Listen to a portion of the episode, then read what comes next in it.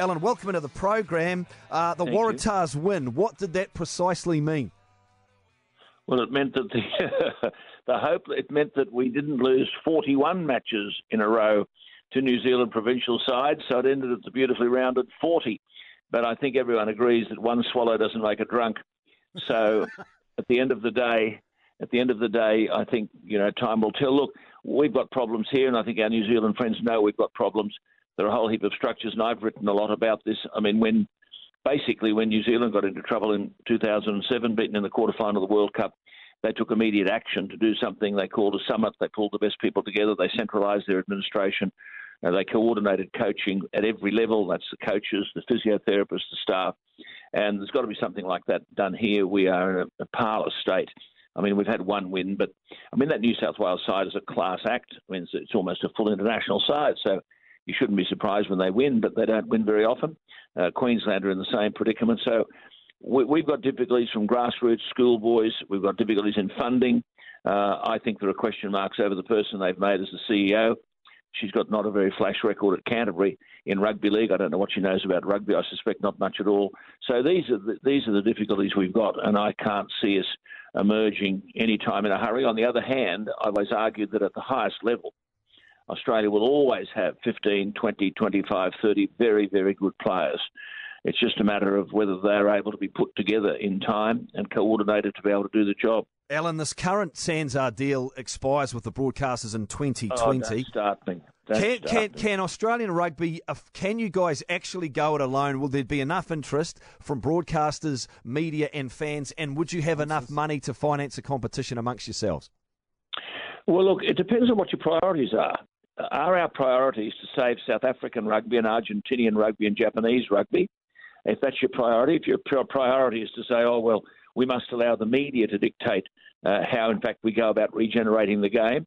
Now, you know, people hate saying, firstly, I hate the SANZAAR agreement. I think it's, a, it's rubbish.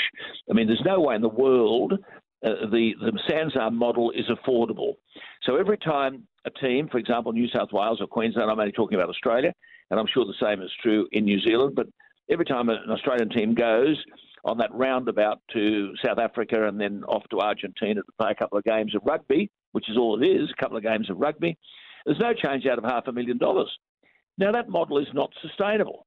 Not sustainable under any set of circumstances. And I've argued all along we are not responsible for the well-being of South African, Argentinian, and Japanese rugby.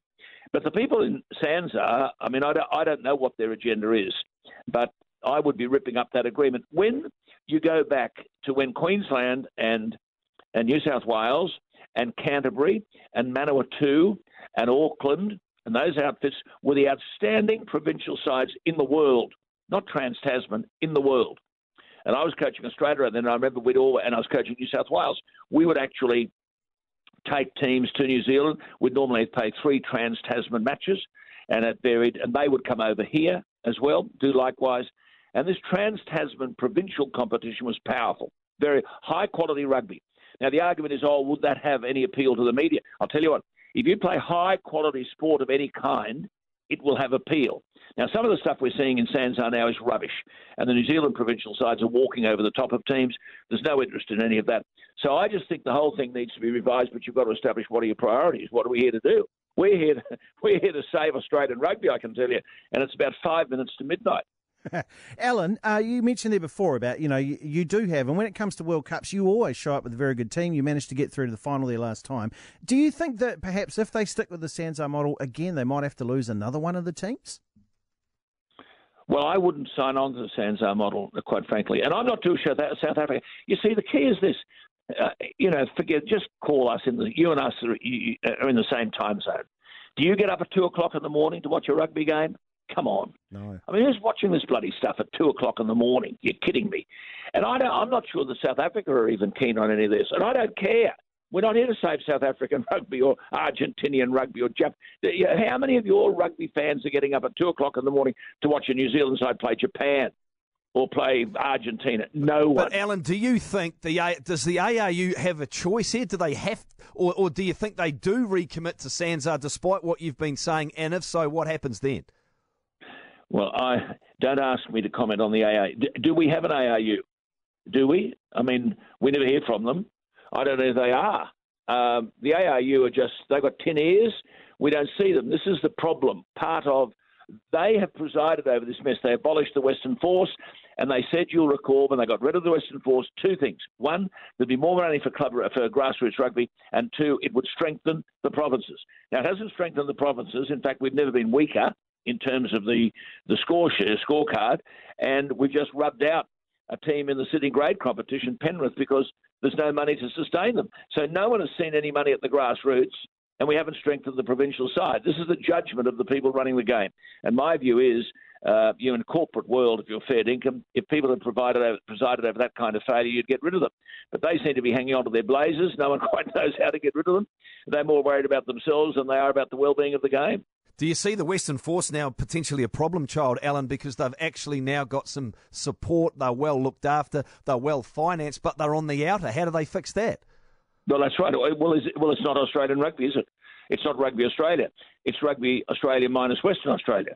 So the Western Force always had a tremendous supporter base, always. I mean, their grassroots was always strong. I argued that at the time.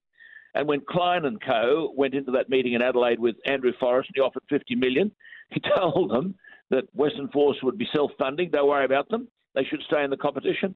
Uh, what do they do? They told Forrest to rack off. That's pretty good judgment, isn't it? Uh, throw 50 million out the front door.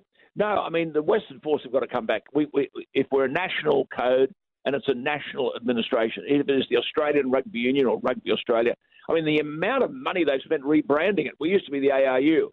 Now we're Rugby Australia. So all that letterhead and doorknobs and everything goes out the door. You know what it's like to rebrand and that's a cost in itself. But you can't have Rugby Australia without the Western Force. But if they don't want to come to the party, then Andrew Forrest will do his own thing. And he knows he's got my support for doing his own thing. We're to grow the game of rugby in Australia. That's our job. And currently, that's not what the administration of the game is doing. Is it actually fixable? Everything's fixable. Everything's fixable. All you need is common sense and a bit of guts. We're lacking both. Where are you going to find the people that, that do that, Alan? plenty of people out there. There are plenty of people, but they're not being asked. You know, it's it's a self perpetuating club, this an old boys club. So when you look at the broadcasters here, uh, there are people on broadcast on Fox Sports Broadcasting Rugby, and they're also uh, employees of Australian Rugby. Now, are you going to get any kind of objective commentary? What I love about New Zealand commentators, and I'm not piddling in your pocket, but what I love about a New Zealand commentator the, is the absolute objectivity. You're watching the game. They say, well, that's it at half time. All Blacks 10, Wales 6. But I've got to say, it's not a very good performance by the All Black side. Wales were very unlucky. We'll be back after the break. And people are thinking, that's exactly what I was thinking. That's what I saw. You don't get that with our commentators because they're, they're part of the Australian Rugby Administration. They're not going to criticise Australia. You don't get any objective commentary. There's a whole heap of problems that are wrong. Everything is fixable. We've got outstanding people happy to help but no one asks them to help. Alan Jones, Alan Jones. former Thank Wallabies coach, 2GB radio host.